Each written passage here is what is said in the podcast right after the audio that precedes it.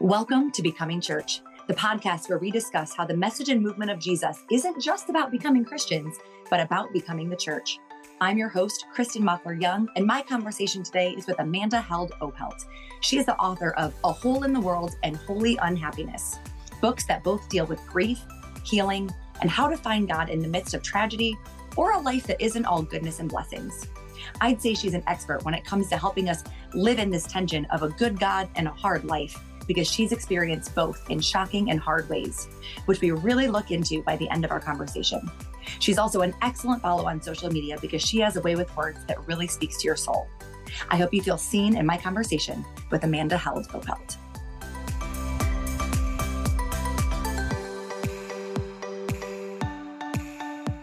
All right, Amanda. So here we are, the morning after Halloween.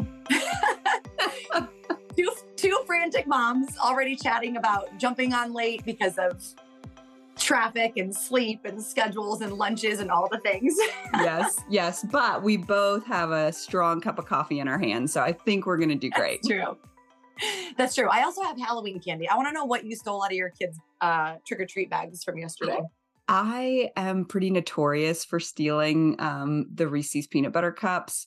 Uh, so I, I, that is actually my plan. As soon as this conversation is done, is I'm going to sort through the candy and grab all the stuff I want. Perfect. and hope they don't notice. Is that bad? Oh, that feels wrong, no. but it's it's it's it's the mom tax, right? It it's is. our right as we had to walk through the cold. Listen, where we live, it dropped like 30 plus degrees from yes. the day before until the day we had to walk around with our kids in the dark. Yes. So Yes, it was it was like 40 degrees and drizzling last night while we were out oh. getting candy. Yeah, it was it was pretty miserable. So, yeah, I we definitely deserve. We've earned it. We've earned yeah, it. Yeah, those Reese's are yours. Yes, yours. they they are mine. They are mine. well, oh, that's awesome. Yeah, mine last night when they went to bed were like, and don't get candy out of my bag. I was like, you won't even know it if I do. So don't I'm gonna tell you right now that it's happening and you won't miss it. Like you're okay oh I, yeah that yeah that's good. Honesty i guess is the best policy. Yes.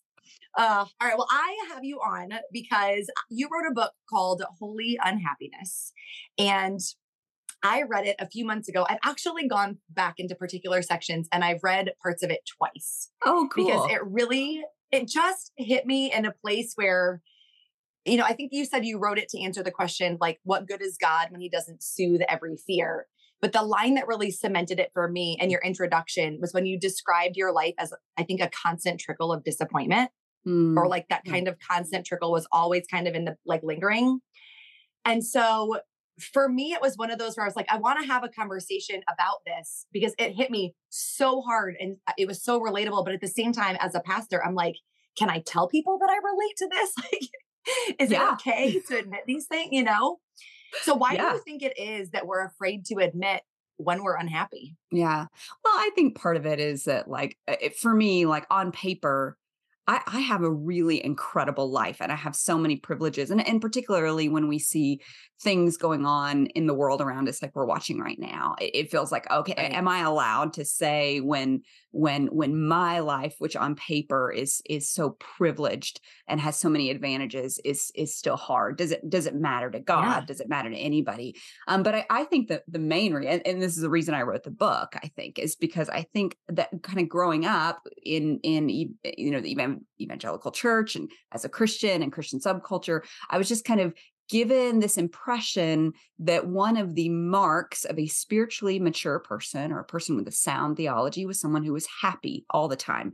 They were always joyful. Yes. They didn't experience anxiety. They didn't experience any kind of anger. They didn't experience disappointment or or or certainly not depression. That was kind of this right. imp- impression that I was given that I would kind of show my holiness by demonstrating my happiness and that that was an evangelistic tactic even that we need to draw in a you know a, a, a, a hurting world a sinful world non-believers we need to entice them to Christianity, to the story of Jesus through our happiness and our optimism. And so then when I didn't always feel happy and always didn't didn't always feel optimistic i thought well gosh there must be something fundamentally wrong with um, my my own spirituality this is indicative of a you know a poorly formed theology and so that that was partly why i was scared to admit to myself and certainly to anyone else that i was struggling with feelings of unhappiness and disappointment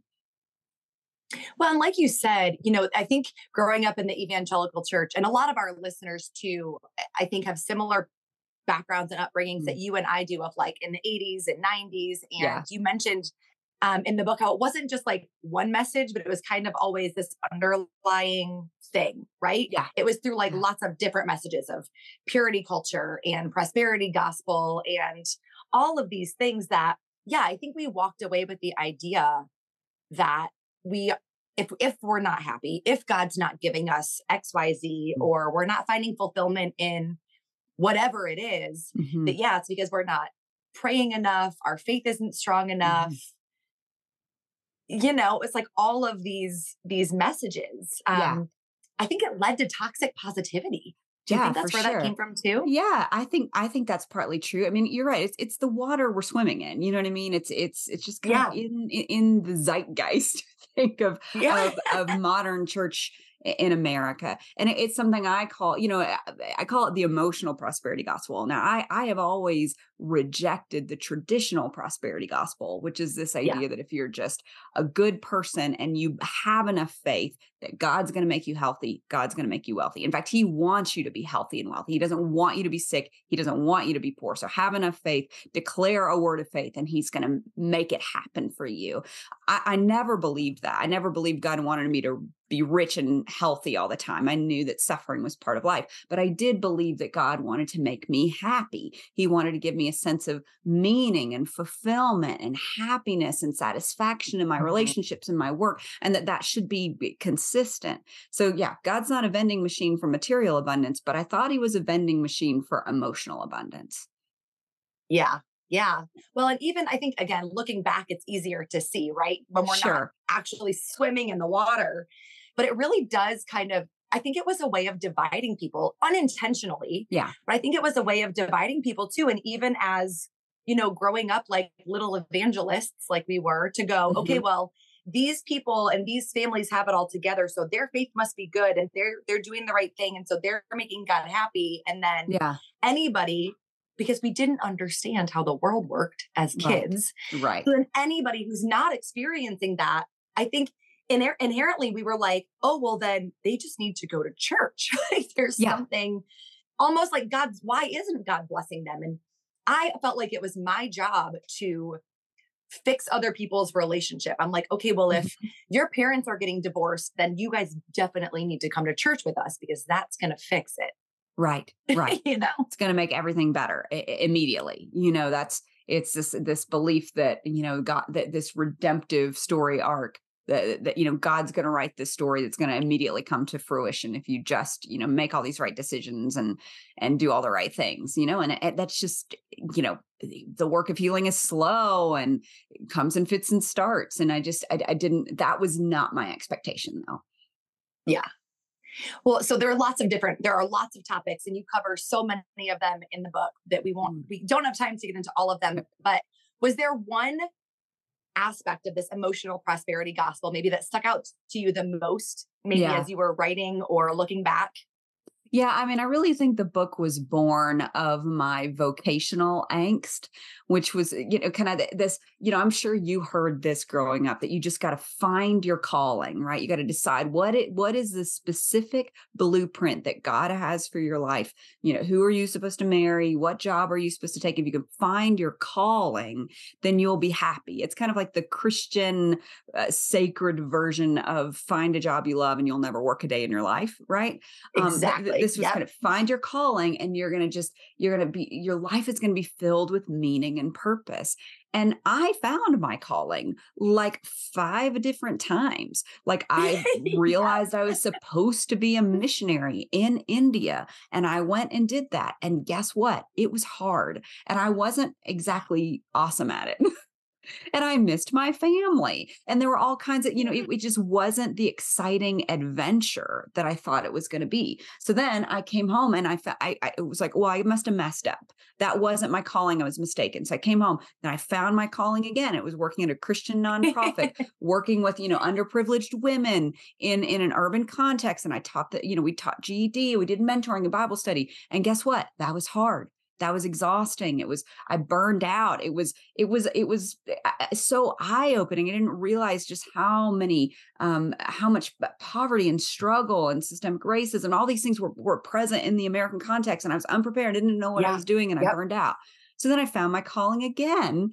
and I went and did I did international aid work, worked at an international aid organization. And guess what? That was hard too. And and so it was just like mm-hmm. this me kind of understanding that okay, there, there may a there may not be one specific thing that god is calling me to maybe he's yes. calling me to his heart calling me to his character calling me to christ likeness and there are all kinds of things i can do within that that that sphere. But also even if you do find a job you're really good at and you love and is is good work and is holy work it's hard. It's gonna be hard. You're gonna be exhausted. You're gonna be bored even worse you're gonna be bored sometimes yeah. and that's okay there are gonna be days that you hate it Exactly. Doesn't mean you should quit necessarily. Doesn't mean you've made a mistake. It just means that, hey, this is life in the aftermath of the fall. This is ministry. This is the labor of loving people. And it's hard.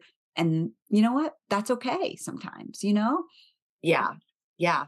I also think there was something to, and maybe it's our, our parents' generation, not mm. to fault them, but just the mind, the mind frame that they came from is at least for me, yes. And I think it's uh, more common like there was the one right right like there was yeah. the one person and the mm-hmm. one job or the one career and so like for me i realized same my calling was to teach kindergarten amanda mm-hmm. i was so good at it i was so good at it like yeah. i'm not even I, I don't even care if that sounds i like killed as a kindergarten teacher i was so good yeah and then after you know lots of years, like after 12 or 13 years, I was like, oh, I think actually I need to take a break from this. Yeah. It just changed. I was in a super toxic situation. Like it was affecting me mentally, it was affecting my family. And yeah. um, so after a little break, then I came on staff at my church. And it wasn't long after that that God made it very clear like, hey, your next calling, your next mm-hmm. season is in ministry. And I fought that for so long. I was like, yeah, I am not the one. yeah, not me, not but me. I think still a lot of people, I think that my family sometimes or people who knew me for a long time are like, you're weird as a pastor because in mm. their mind, my one right thing was to be a teacher. Yeah. yeah. You know? Yeah. And so, even shaking out this idea of whether it's the person we're supposed to marry or career or where we live or yeah. who we are or anything, it's like it, it actually can change. Yeah. Oh, I love how I mean that word seasons is I know it's used a lot, but you're absolutely right. Is that I think there's there's so much more, I think, satisfaction and freedom in life when we can look at at life as a series of maybe seasons and and tr- see that it ebbs and flows and what is what is asked of us, what is required of us yeah. changes. You know, it, most people don't think it's, you know, sit there as, you know, in high school youth camp dreaming of a calling that involves caring for their aging parents or right. or even you know or right. or spending uh, six months in a cancer ward you know what i mean these are not yeah. the callings yeah. that we dream of but sometimes it's what life asks of us demands of us. It's yeah. what love requires of us and so it's what yeah. it's what we do but i think we we get so committed to these scripts this telling an important story with our life you know doing this big thing for god. I, andy crouch i love it. He, he calls it impact fetish. We have this fetish for having a huge impact for the lord what kind of impact could i have for christ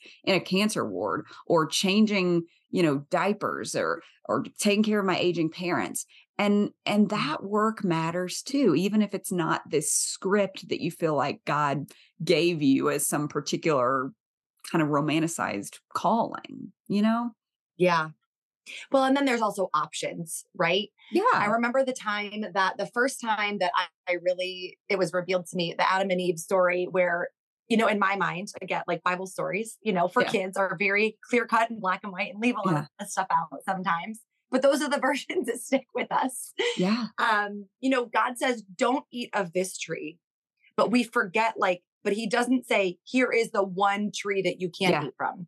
He Yeah. gives them options. And so that blew my mind. And every Yeah. time that I am in a mentoring relationship with um, a younger girl who's Yeah. either graduating college or trying to figure out, is this the right person that I'm supposed to date? I'm always like, hey, there is no the one. There is no one option. Yeah. Like there yeah. are lots of options. Yes, you yes. know? We love oh man, we love formulas. We love clear cut answers. Wisdom, actually, wisdom. I don't think we talk enough about wisdom. It's messy, it's a little sticky, it's a little ambiguous.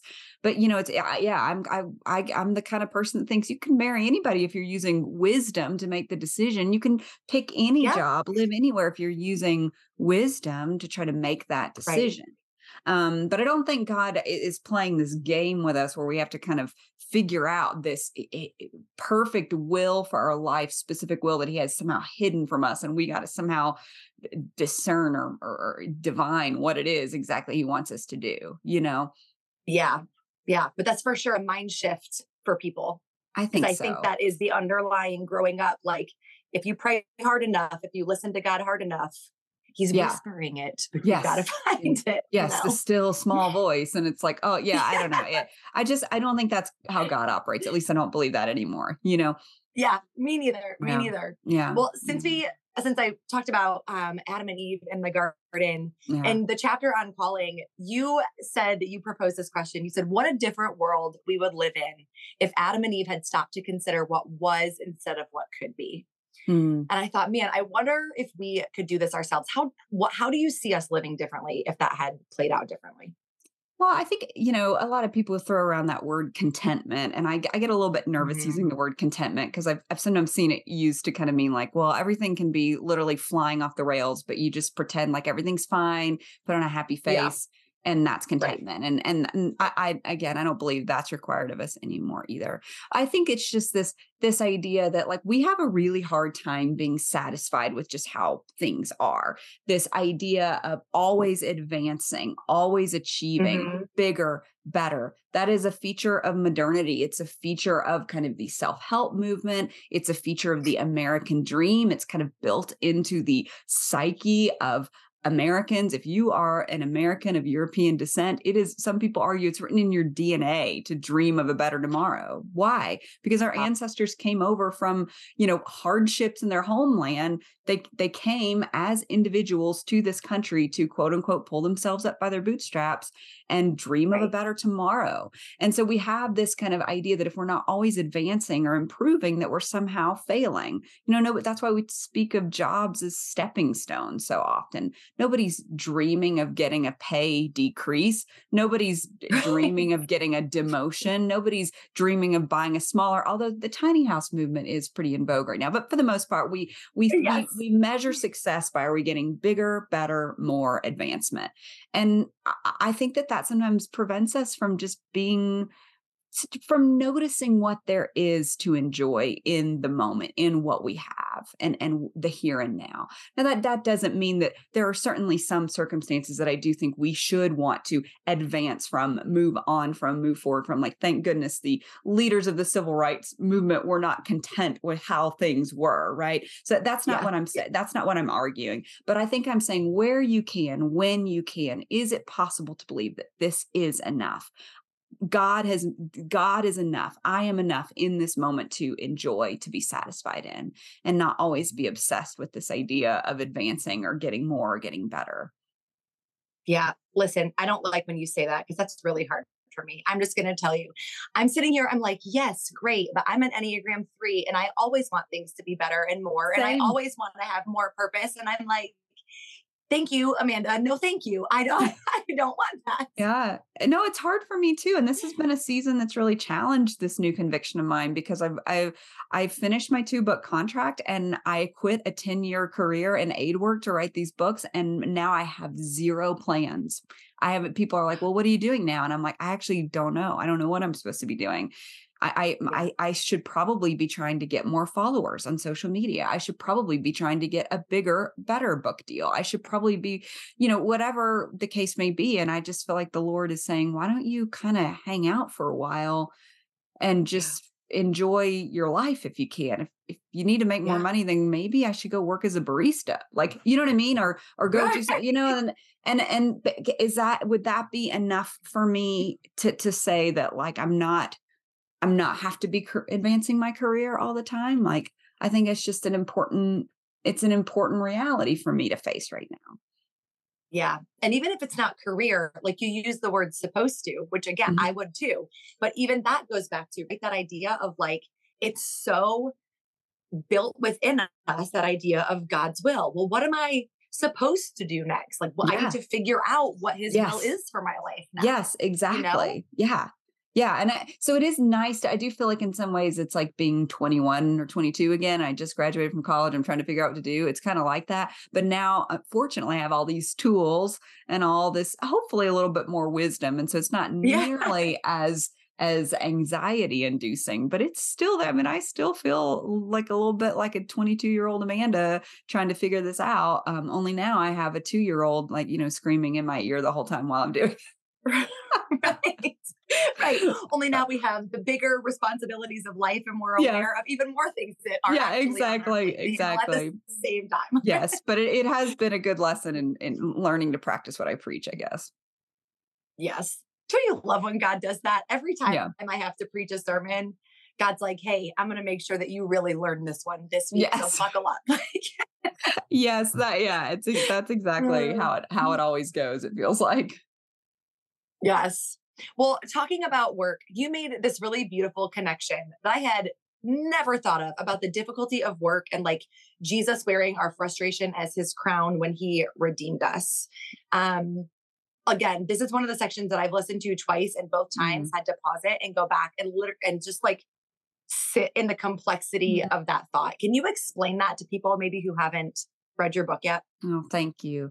Yeah, well, I've just I've always been fascinated by the curse of Genesis 3 because I think our kind of internalized interpretation of it is like, well, the curse is that you're going to go to hell if you don't accept Jesus as your Lord and Savior. I'm not saying there aren't eternal ramifications for the fall and what transpired there, but it's very interesting sure. what God actually says in Genesis 3 is the curse. And it's that, you know, the, the, the serpent is going to be cursed. The relationship he has with the woman will be cursed.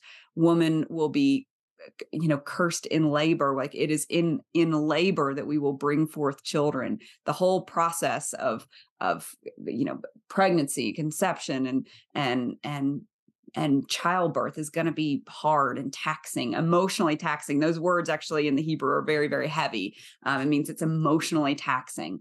Um, and then, right. you know, that this curse of the ground is that, you know, no matter how much you work and labor, you know, it's going to be through toil that you produce fruit. Nothing's going to be easy. And there's this really visceral kind of imagery of, you know, you will sow seeds, but you will reap thorns and thistles. And isn't that true of our experiences all these things that yeah. we we we sweat and we toil and we pour our heart into that don't always come to the fruition that we want to see. And I just think it's really beautiful that when Jesus you know was hanging on the cross and they they mockingly placed a crown on him. They put a crown of thorns and those those thorns kind of a harkening back to that imagery from the curse that you'll reap thorns and he's kind of wearing this emblem of our frustration and he's saying i'm taking that to the cross as well. And and and i'm i'm carrying it in my own body. I think god's choice to can constantly carry the pain uh, that we have carried through the life of Jesus, through the incarnation. You know, he was born into really difficult circumstances, and he he lived a life of suffering and and uh, marginalization, and and then he died a really horrific death. And then he he at the very end, kind of this last thing he did was had this crown of thorns placed on his head. I think it's really beautiful that God is willing to take on our pain um, as he steps yeah. into the world with us. It, I think even like just listening to you right here, it's like um, it's hitting me so tenderly, mm. probably because of the season that I'm actually in with mm. frustrations and yeah, you know, life is just really hard sometimes. And so I think that why it's hitting me so the way that it is is because I always pictured Jesus is taking my sins, right? He's taking yes. the things that I choose. He's taking yeah. my choices. He's mm-hmm. taking my actions. He's taking my mistakes.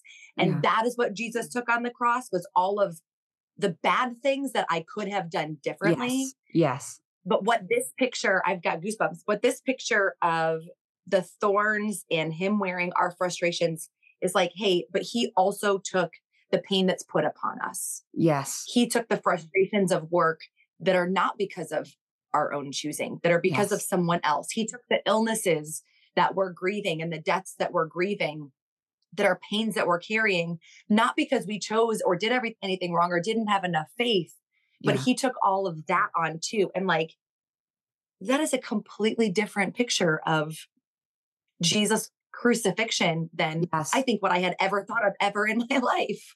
Right. I mean, we do, and we do. We get so focused on kind of the substitutionary atonement piece of Christ's death and and our sin. You know, it was my sin that nailed nailed him there. And and and please, I'm ah, not saying yeah. that that that bit should be ignored, but we we sometimes forget that the Bible tells us that He bore both our iniquity and our sorrows. The iniquity that's yeah. inflicted on you and the pain that that caused you, He bore. I just I think God could have chosen to come to this world and led a really cushy, comfortable life and then maybe done the thing on the cross and then skedaddled right out of here.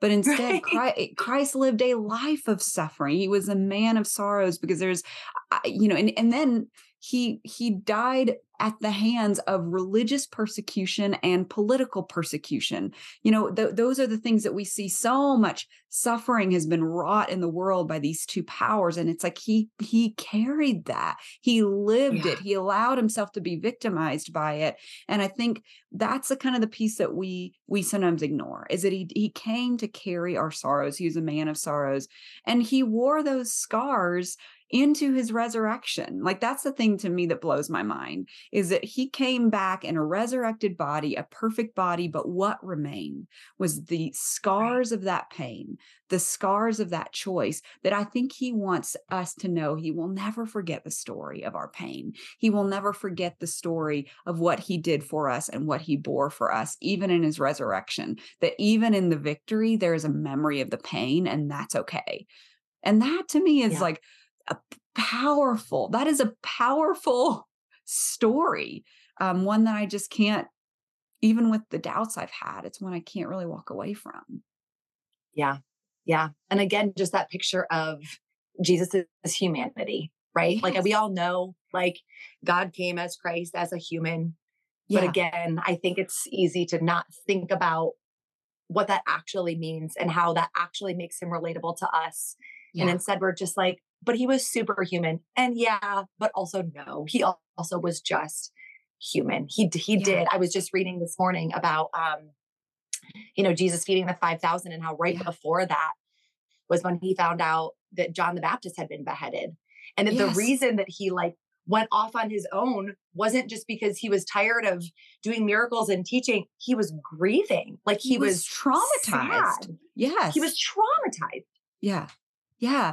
And that that you know? to yeah, this was a key piece for me in writing the book was realizing that it gosh, we don't give ourselves permission to grieve or be sad or anxious or angry. Yeah. And Jesus Jesus was angry. You know, he flipped tables um, when he was facing the prospect of the cross. Some people say he had what they consider to be a panic attack in the Garden of Gethsemane. So Jesus, who had oh, wow. obviously like a perfectly formed theology, you know, he he mm-hmm. was he knew the truth. He had all the spiritual disciplines down pat. He still struggled with anxiety, with dread, with with anger you know and, and again his the difference mm-hmm. is is that all of jesus's emotions were informed were righteously informed and informed by wisdom.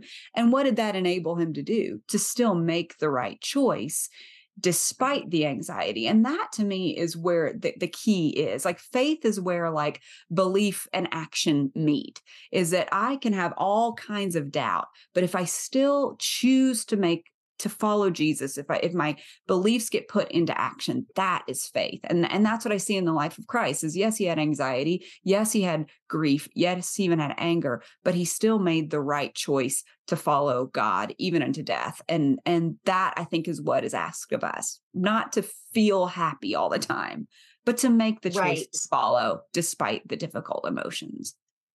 Right. And it does take seeing Jesus as humanity for us to be able to even feel like it's possible. You know, I think that's too when it's like, oh, we just see Jesus as superhuman. Mm. Then, and how are we ever supposed to do that? You know, Yeah. but Yeah. when we can remember that he also he could relate. I mean, you said in the book, you said being human is, a rigorous endeavor. And I think you made a joke that like nobody wants to, you know, quilt that on a pillow or put it on a tapestry. I actually do. I like when I hang that in my daughter's room. Yeah. reminder. Just FYI. yeah. Um, yeah, but thinking about, you know, his humanity and our humanity and all of these things and and the grief and the sorrow and the sadness and all of the emotions that we should have to actually Mhm. sit in and recognize what helps you stay in the fight on the days that it all feels too hard. Yeah. Well, I, I kind of joke that I've become a little bit of a hedonist as I've gotten older.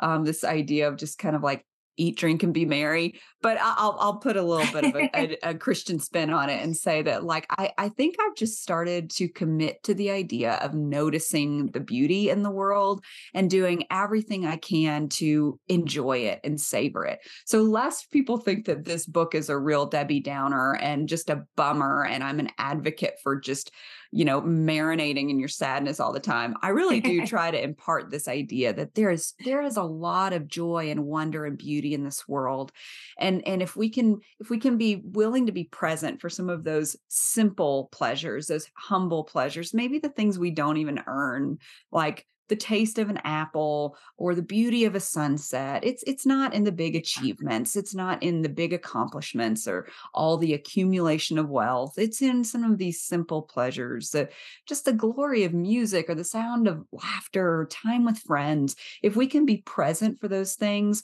then I think we get to hold hold this this paradox that is being human. It is hard and it is wonderful. It is it is heartbreaking and it is beautiful. And can we pay attention to both and be present for both? And so that's kind of how I get through. Like if I'm having a rough day or I'm feeling really sad, I'm like, all right, I'm going to go outside and look at the trees, or I'm going to bake a pie tonight, or I'm going to think of something fun for us to do that'll just give me a little bit of pleasure and a little bit of joy. And I'm going to, I'm just going to, I'm just going to revel in it. I'm just going to savor it. And, and that, that's kind of what's getting me through on some of the more difficult days. Yeah, it sounds it can sound, you know, saccharine or trite or whatever, but really Yeah. one of the lessons that God had to teach me recently was on gratitude because I had to preach on gratitude. And I was Oh. like, again, I'm not the one for this, God. oh, yeah. but it really is, you know, it's November. Everybody starts to turn to this month. It's like, oh, we're going to remember what we're thankful for. But it really is true. Like, if we can open our eyes to see the good and we can remember what God has done and we can truly find something to be grateful for. This is a tension I have with my girls when we pray before bed. On one Hmm. hand, I don't want to force them to pray. So on the Yeah. nights that they're like, oh, I don't want to say anything, outwardly, I'm like, okay. But internally, I'm like, okay, how do I get them to find one thing that they can Yeah. thank you yes for? yes you just know, to notice yeah yeah yeah and and for me i mean this is biblical this is ecclesiastes you know it's like the the wisest man who ever lived supposedly and he's saying like life is really hard and you accumulate Yep. wealth and you grow and you grow in wisdom you know he's talking about all these things and then he's like and still life is meaningless it's like well that's a bummer but then he, he Yeah. concludes over and over again he says you know there's nothing better than to enjoy the fruit of your labor to eat and drink Yeah. and enjoy life where you can. Now know that god is Right. watching and he calls into judgment the just and the unjust and and every deed will come out into the light but it is good to enjoy the fruit of your labor when you can. It's good to enjoy food it's good to enjoy a relationship it's it th- these are good things to do and i think well there's a lot of there's a lot of wisdom in that. Yeah, definitely the tension of of both hands. Two things can be true at once. I like it's the it's the both and yeah it's so true Yeah. Well, Amanda, let's give people a couple practicals. Um, at one point, I think it was in the section on parenting, you talked about arrival fallacy Mhm. and how there's this illusion that once we make it, once we attain our goal or we reach our destination, whatever it is, right? If it's finding the right person or having kids or finding the right career or stepping into our calling or whatever, that um, once we reach it, we'll you know find that lasting happiness but it's a fallacy because Mhm. we're actually hardwired to take pleasure in the pursuit yeah so you yeah talk a little bit about about that Yeah, I mean this this idea of arrival fallacy was kind of um, put out there by um, you know a study I think out of out of Harvard. And if you look in my book, I, I cite the guy who did it. Um, I don't have it right yeah, in front uh, of me. Tal Ben Um, Shahar, I think. is- Yes, Tal Ben Shahar, and Yeah. and and he he yeah he talks about how kind of we are kind of addicted to the chemicals in our brain that get flowing when we're pursuing something, and I, I think we can all relate to this. The, the crash of after you finally accomplished the goal or achieved the thing, you you you you kind of crash, and not only does it maybe not meet our expectations, and and it's not everything we thought it would be, but we also kind of have this physiological crash.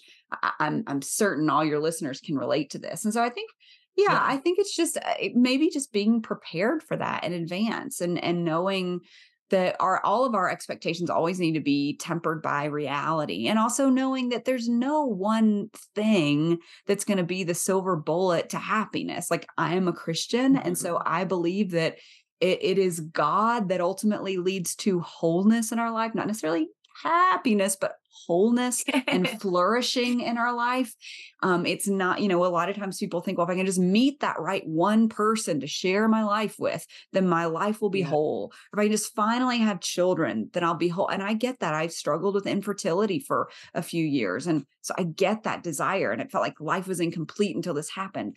But th- there's no Yeah. one thing that's going to lead to wholeness apart from from Christ. And so just taking that pressure off of the people in our lives. My goodness, like my poor husband, the first couple years we were married, he carried the weight of that expectation around of me thinking this was going to be the one person that was going to be my soulmate, my financial partner, my lover, my roommate, my cheerleader, my my spiritual leader, my everything. And of course Uh-huh. he was. Of course he couldn't be all those things perfectly all the time. And boy, did he hear about it from me. you know, and that so then once I kind of released him from that expectation to make my life whole, gosh, our marriage sure got a lot better because again, it goes back to this idea savor what is rather than what you think should be. Um, so we got to be careful about doing that to our children, to our jobs, to our to our spouses, to our house spouses, our houses, or whatever it is that we think is going to make our life whole. Yeah you you talked about the conversation with your therapist Mm-hmm. um and your husband when she was like he can't be the person that's everything to you and i literally like threw my phone because i was listening to the audiobook and i was like oh my gosh this is a recording of my own therapy session. Same exact conversation and i was like oh gosh i have to find another therapist. This lady doesn't know what she's talking about. Yeah. of course my husband is supposed to be the This, all this, of this, the this, things. he's my husband. He's Yeah. my he's my one spouse you yes, know Yes, I know. so uh, yes. But yeah, it, it's it, yeah. She told me to go just make more friends, and I was like, "What is Yeah. wrong with what is wrong with this woman? This is not what I'm paying her for. I'm paying her to fix my husband." right and right but it was the best. Yeah, it was the best advice anyone ever gave me. Was like, my goodness, like no one person or one thing can can hold all of this for us. You know, it turns out. Tim was like a really great husband. He just wasn't perfect. Yeah. You know what I mean? And I was really, I was pretty upset with him for a while about that. But yeah changing our expectations changes a lot there yeah, it does. It does. okay so for that's a little bit spouses and expectations what about your kids how are you raising your kids in faith differently than Mm. maybe how you were raised how Yeah, we were raised yeah, yeah. Um, in the church Well, I got to give I got to give huge props to my parents because I, in spite of the fact that there was a lot of these kind of like maybe unhealthy accoutrements to evangelicalism when I was growing up, they they did a really good job, I think, to kind of protect us from some of the more um, toxic elements of that, and even like the way we talk, you know, we talk about purity culture a lot. The way my church and youth group talked about sex, I thought was really healthy and and really good. So my parents did a yeah did a, as good a job as they could to kind of raise us in this more kind of consumeristic uh, iteration of Christianity that we grew up in. But I think what I'm trying, you know, again, as good as they did, it was still in the air we were breathing. You know what I mean? It was still all Right. around us. Right. so I think what I'm and kind of it's trying not to so much exactly what they say it's what we hear it's what we It's a- internalize yes, it's what we absorb all you around know? us. yeah and so for sure you know, I think what I'm, you know, trying to be really mindful of, you know, that old adage, what you win people with, you win people to.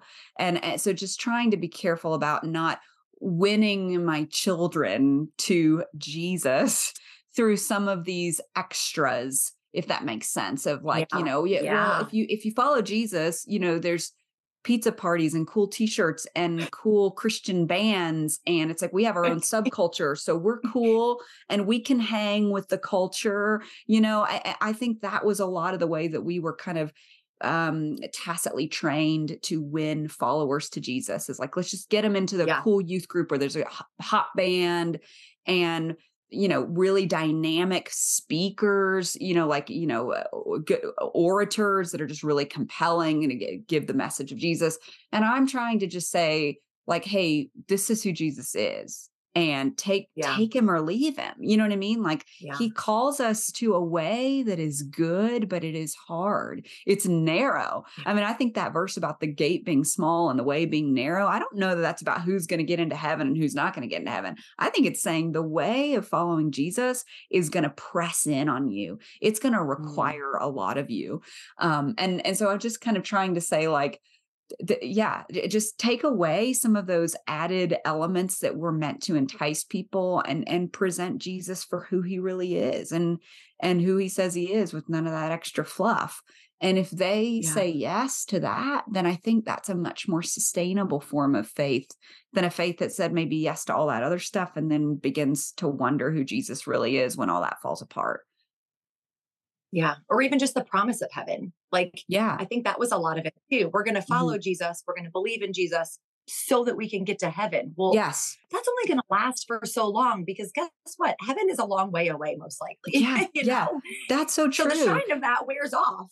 Yes. Well, and even the fear tactics, you know, like I, I grew, well, you know, we just had Halloween. I grew up in the South where, you know, the Southern Baptist church down the road uh did you know had like the the judgment houses like where they the set up like the, the hell house it's like hell in the basement you know they basically created hell in the basement of their church and you know instead you know, that's what they would do for halloween and it was this whole theatrical yeah. performance kind of meant to scare people out of you know um you know into saying yes to jesus and and right. I, I, think it's just like yeah i think there's something to be said that like I, I think life apart from god no one wants to live a life apart from god but i don't i don't want this to be a decision they make out of fear. I want it to be a decision they make out of faith that their heart says yes to jesus you know? Yeah yeah. Well and saying yes to living life with jesus the humanity of jesus like we yes. talked about earlier yeah and saying, Hey, I want to be in a relationship with this person because I trust this person as I look at his life, that he yes. understands me. Yes. As opposed to maybe one day I'll get to where I can meet him. No, you can meet him now. You can walk yes. with him now. You can yes. live with him now. That's day. right. And I think saying yes to Jesus, if you're really following in his footsteps, it means saying yes to be present for the pain in the world because that's what Jesus yeah. did. He yeah. he touched the lepers, he touched the bleeding woman. Yes. He stepped into yep. a backward colonized, you know, kind of outlier community in the Roman Empire. Like I mean again, it was these were a marginalized people group that he he made he set up shop among you know and he was present yeah. for it and he was present for the pain and he bore the pain we have to do the same thing and that means that yeah. life's not always going to be happy happy if we're going to be present with people in their pain and not look away from the the, the struggles in the world then eh, that's going to be hard it's going to require a lot of you but i think it's the way i think it's the truth. I think it's the life. I don't know yeah. any other way to be human, to be honest with you. Yeah, not slapping platitude band aids over people's wounds and going, hey, just victory in Jesus. That really is just, it's, yes, it's just a shirking of responsibilities. And I do believe that sometimes people say that because they literally don't know what else to say. And that's okay. But we've got yeah. to get, yes, we've got to get comfortable with being uncomfortable. And I think even if we can replace those moments with like, hey, I honestly don't know what to tell you, or this sucks. Like, yes. What you're going through sucks. Yeah. And that's all I know to say. Yes. But I am in agreement with you that it sucks. And I think yes. God thinks it sucks too. Yeah. You know? Yes. We have got to learn the language of lament as Christians. We we are really yeah. adept at the language. Yeah, that's a holier of, way victory. it sucks. Yes. Well, well, that's that's for me. That's that's solid lament language right there, Kristin. I'm I'm yeah, all yeah. for that. but we're so adept at the language of, of victory and positivity. And it's like, oh, well, one third of the Psalms are lament. So it is a language we have got to learn to speak to one another, over one another, for one another. That's good. All right. Well, Amanda, since the podcast is called Becoming Church, I don't, we can't end without hitting on that section of the book really Mm, quick. yeah. And so you said that growing up, you believed the lie, like I think a lot of us did, that Christianity was safe and entertaining and attainable.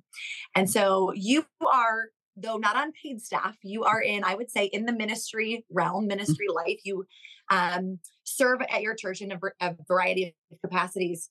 Mhm. So do you see this idealistic uh, Christianity changing like now?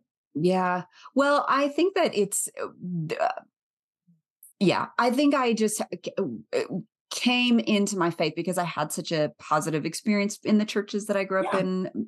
Hats off to my parents again. Um, I, I, I think that I always had this idea that like church was supposed to be safe.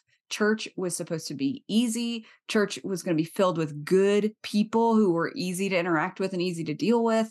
And Christianity would create this buffer for me in a sense. It was like going to mm-hmm. be this safe bubble of community like-minded people that I could just kind of like float through the world with and and and stay safe with. And I I just don't believe that anymore. Well, to begin with, I think church is feel filled with imperfect people. You know what I mean? And Yeah. church is going to disappoint you and and the, the church is going to be broken because it's made up of broken people. It's an incredible choice on God's part to use human beings to build his kingdom because he knew we would mess it up, but he wants us to participate. You know, kind of like when I ask Right. my kids to help me clean the kitchen.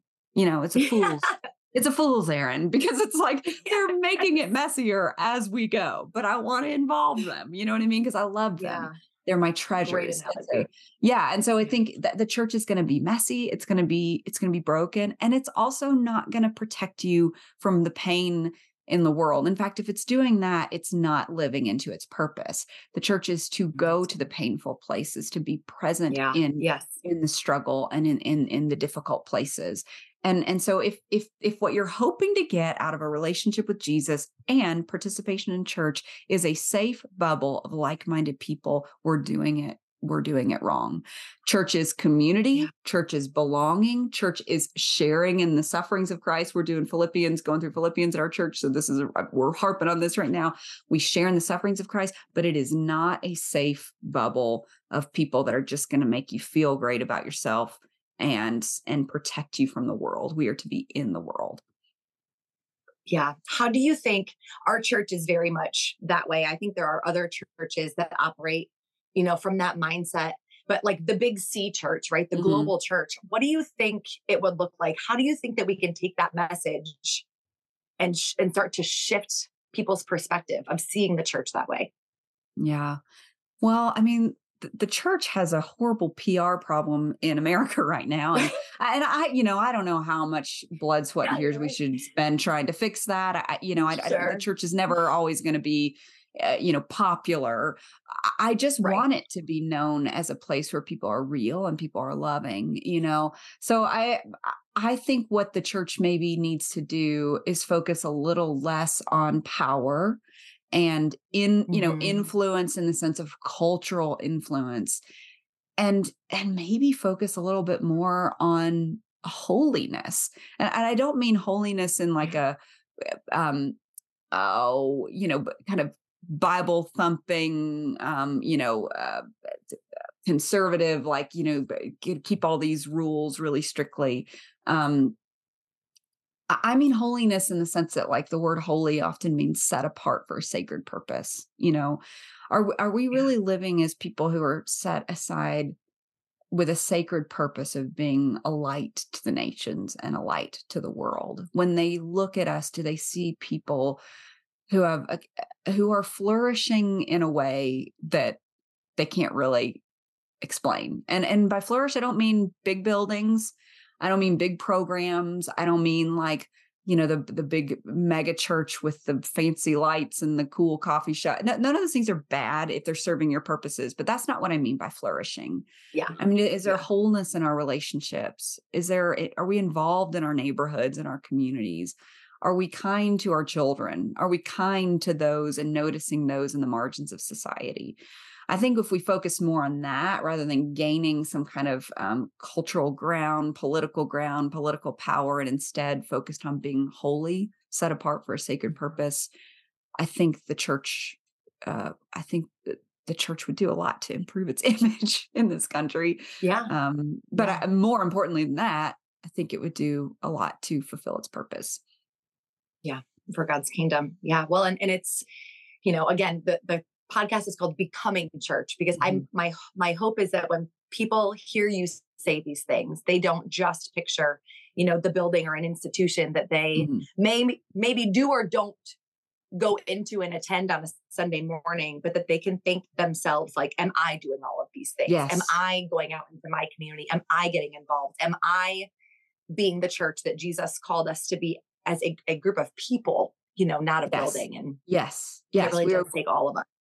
We're living stones. You are the church. We yeah. are the church. You know, it's not, it's not about a registered 501c whatever it's not about the building it's not about the the institution um it's about the people within uh within those yeah institutions and yeah. yeah well i'm going to summarize give me a second i'm going to summarize this section for mm-hmm. you and then i have one last question okay um, but i wanted to give people some context and so i'm just summarizing i'm not going to get it exactly right but you said talking about church and being involved in your church um, when like you said it has a pr problem Mm-hmm. You said I was confused and hurt, and I wanted the church to tell me what to do and what to think. I wanted a sanctuary. Instead, it felt like the church was swinging a wrecking ball at me, at your theology, at your confidence in the people of God, um, your hope that they were all at risk of demolition. And you said you felt like the church who had been your mother was failing, unstable, and careless, or maybe she always had been, and you just hadn't noticed. Mm. And then you said, and I think a lot of our listeners can relate to this.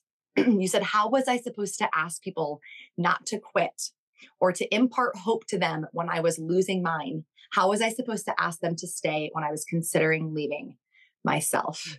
Mm. And when I tell you, I wept when mm. I read that because I have felt this so many times where I'm like, I have to go up and preach a sermon to mm-hmm. these people who are looking to me for answers and for hope and for all of these things when I know for a fact if I had the choice, I would not be up here. I would not even yeah. be here yeah. on this Sunday morning. Mm-hmm. So, knowing all of this, you mm-hmm. stayed anyway. So, I want you to help our listeners who maybe feel not exactly, you know, they're not going to go and teach to a group of people, maybe, mm-hmm. but maybe they're wrestling with this idea of do I stay? Do I go? Do I keep choosing faith? Do I keep believing? How did you, why did you stay? Yeah. And how did you get to the place where you knew that you could? Yeah.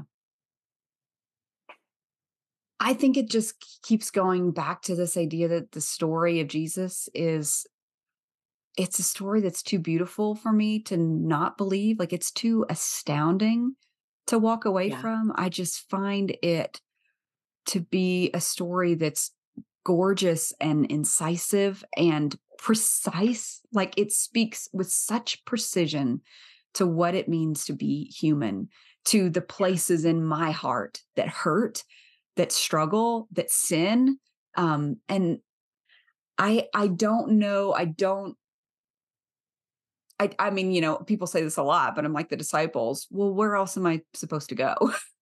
You know what yeah. I mean? Yeah. Um, and in that moment, I think often of poor Martha, Mary, you know, Mary and Martha, and, you know, it's a famous story of the holy sister Mary is sitting quietly in the sanctuary. And poor Martha gets slammed as like this busybody, even though, like, chapters later in the book of John, she makes one of the most definitive statements about Jesus' divinity of anyone in all of scripture. She says, I, I know you can do anything because you're the son of God, basically. And yeah. so Martha is actually a woman of great faith but she is preoccupied with all the things about her her performance her religious performance and what people are going to think of her and who she's going to be and what she can do what can, what she can accomplish. And that is so often what kind of gnaws at me when it comes to my experience in church is like what are people going to think of the church? What are people going to think of me if i believe? And can if i if if i stay with the church do i need to do this and this and this? And and and what can i accomplish for the church? What is our church accomplishing? What is the church capital c accomplishing in the world? And i think really what jesus says to mary applies to me or to Martha. It applies to me and it applies to the church at large. Is like you are distracted by so many things. Mm. Few things matter. Indeed, only one. And so I think when I kind of turn to the indeed only one, the one thing that mattered, and that is like, who's Jesus? Who who yeah. who is he calling me to be? Who is he and can I become like him? That's when all the kind of like uh, the unhealthiness of eh, church expressions and the, the brokenness of the institution and my own sense of um, inadequacy within it falls away. And I say, I'm following Jesus. And if anybody else is doing that, then let's walk together. And that meant yeah. that I yes. had to stay. yeah. you know, I stayed and I'm so glad I did. Um, I'm I'm so glad that I did because it's led, I think, not to a life of ease, but I think to a life of flourishing and wholeness. Yeah. And wholeness. Yeah. Yeah. Yeah. Yeah. Uh, Amanda, thank you. That that's that's great. That's beautiful. We will link up um, both of your books oh, in the show you. notes. Great. Um, your Instagram, all of the places where people can find you. Is there anything else that you wanted to say? No, just thank you for your work. I just I think everywhere um, women and the, the family of God are are you know serving the Lord, I just think we ought to be cheering each other on rather than like competing yes. or comparing. And so I just want to say thank you for your work and what you're doing and um, just cheering you on as you run the race. So thank you so much. Yeah. Thank you. Your sister. I need to tell you how her work and her words mm. has deeply affected my life and my faith and my ministry. Um, it wasn't until I came on staff, it wasn't until God really started to like, you know, lean in and tell me that I was supposed to be a pastor. And I was like, yeah. absolutely not. I'm not. Yeah. Not. Yeah. Yeah. I can't do that. Um, yeah. I really started deconstructing, I guess mm. you can say. And I found Rachel's books. Um, mm. Um, I found her blogs. I found all of her stuff. And it truly fit, changed and shaped my faith. Mm. Um, I just felt like I had this connection. I felt like finally somebody understood my yeah. experience growing up yeah. and it gave me freedom to know yeah you know you can think about things differently and believe differently and um you know reading her her words led me to dig deeper into sarah bessey and other yeah. people and now i really just feel like I, i've had a whole world opened up of this whole community of people that are okay with discomfort and not yes. everybody doesn't have to agree with everything yes. and so many things have all the right yeah have all the answers and follow all these scripts yes. yeah yeah yeah yeah so i just um, because i will not ever get to tell her i just want yeah. you to know yeah. on behalf of rachel just and i know that you know what an impact she yeah. had but well it never like, it never gets old hearing it um you know, it really is, we feel like such privileged grievers in that sense because, you know, everybody when their loved one dies, you know, thinks, oh, I wish the world could have known my sister, my mom, my dad, like, and, and we know that in so many ways the world did know her and saw who she yeah. was. And so it, yeah, it never, I mean, uh, every time I get a message from someone, anytime anyone shares what, like what you just said, like, I'm thrilled to hear it. I savor it. I'm, Good. yeah. So, so so honored and and and, and thankful uh, that that she yeah. had that kind of impact.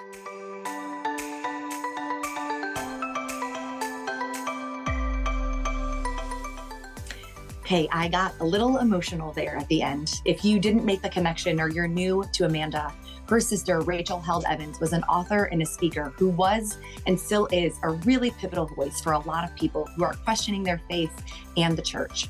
Unfortunately, Rachel passed away shockingly and quickly at the age of 37, but her legacy lives on through her words. Now, her work isn't for everyone. I think she scares a lot of people who like definitive meaning in scripture or think that the religion of Christianity is clear. But if you find yourself in a deconstruction journey or you're trying to wrestle through the hard parts of what you believe, I do recommend checking out her books, which are linked up below, along with some other messages and resources that can take this conversation with Amanda a little bit further. And if you ever want to talk about what Rachel helps you see, I would love nothing more to have that conversation with you. Just send me a DM on Instagram. My prayer for you this week is that you would see the humanity and relatability of Jesus in a new way, and maybe even be inspired to share that with others as you keep becoming church to those around you.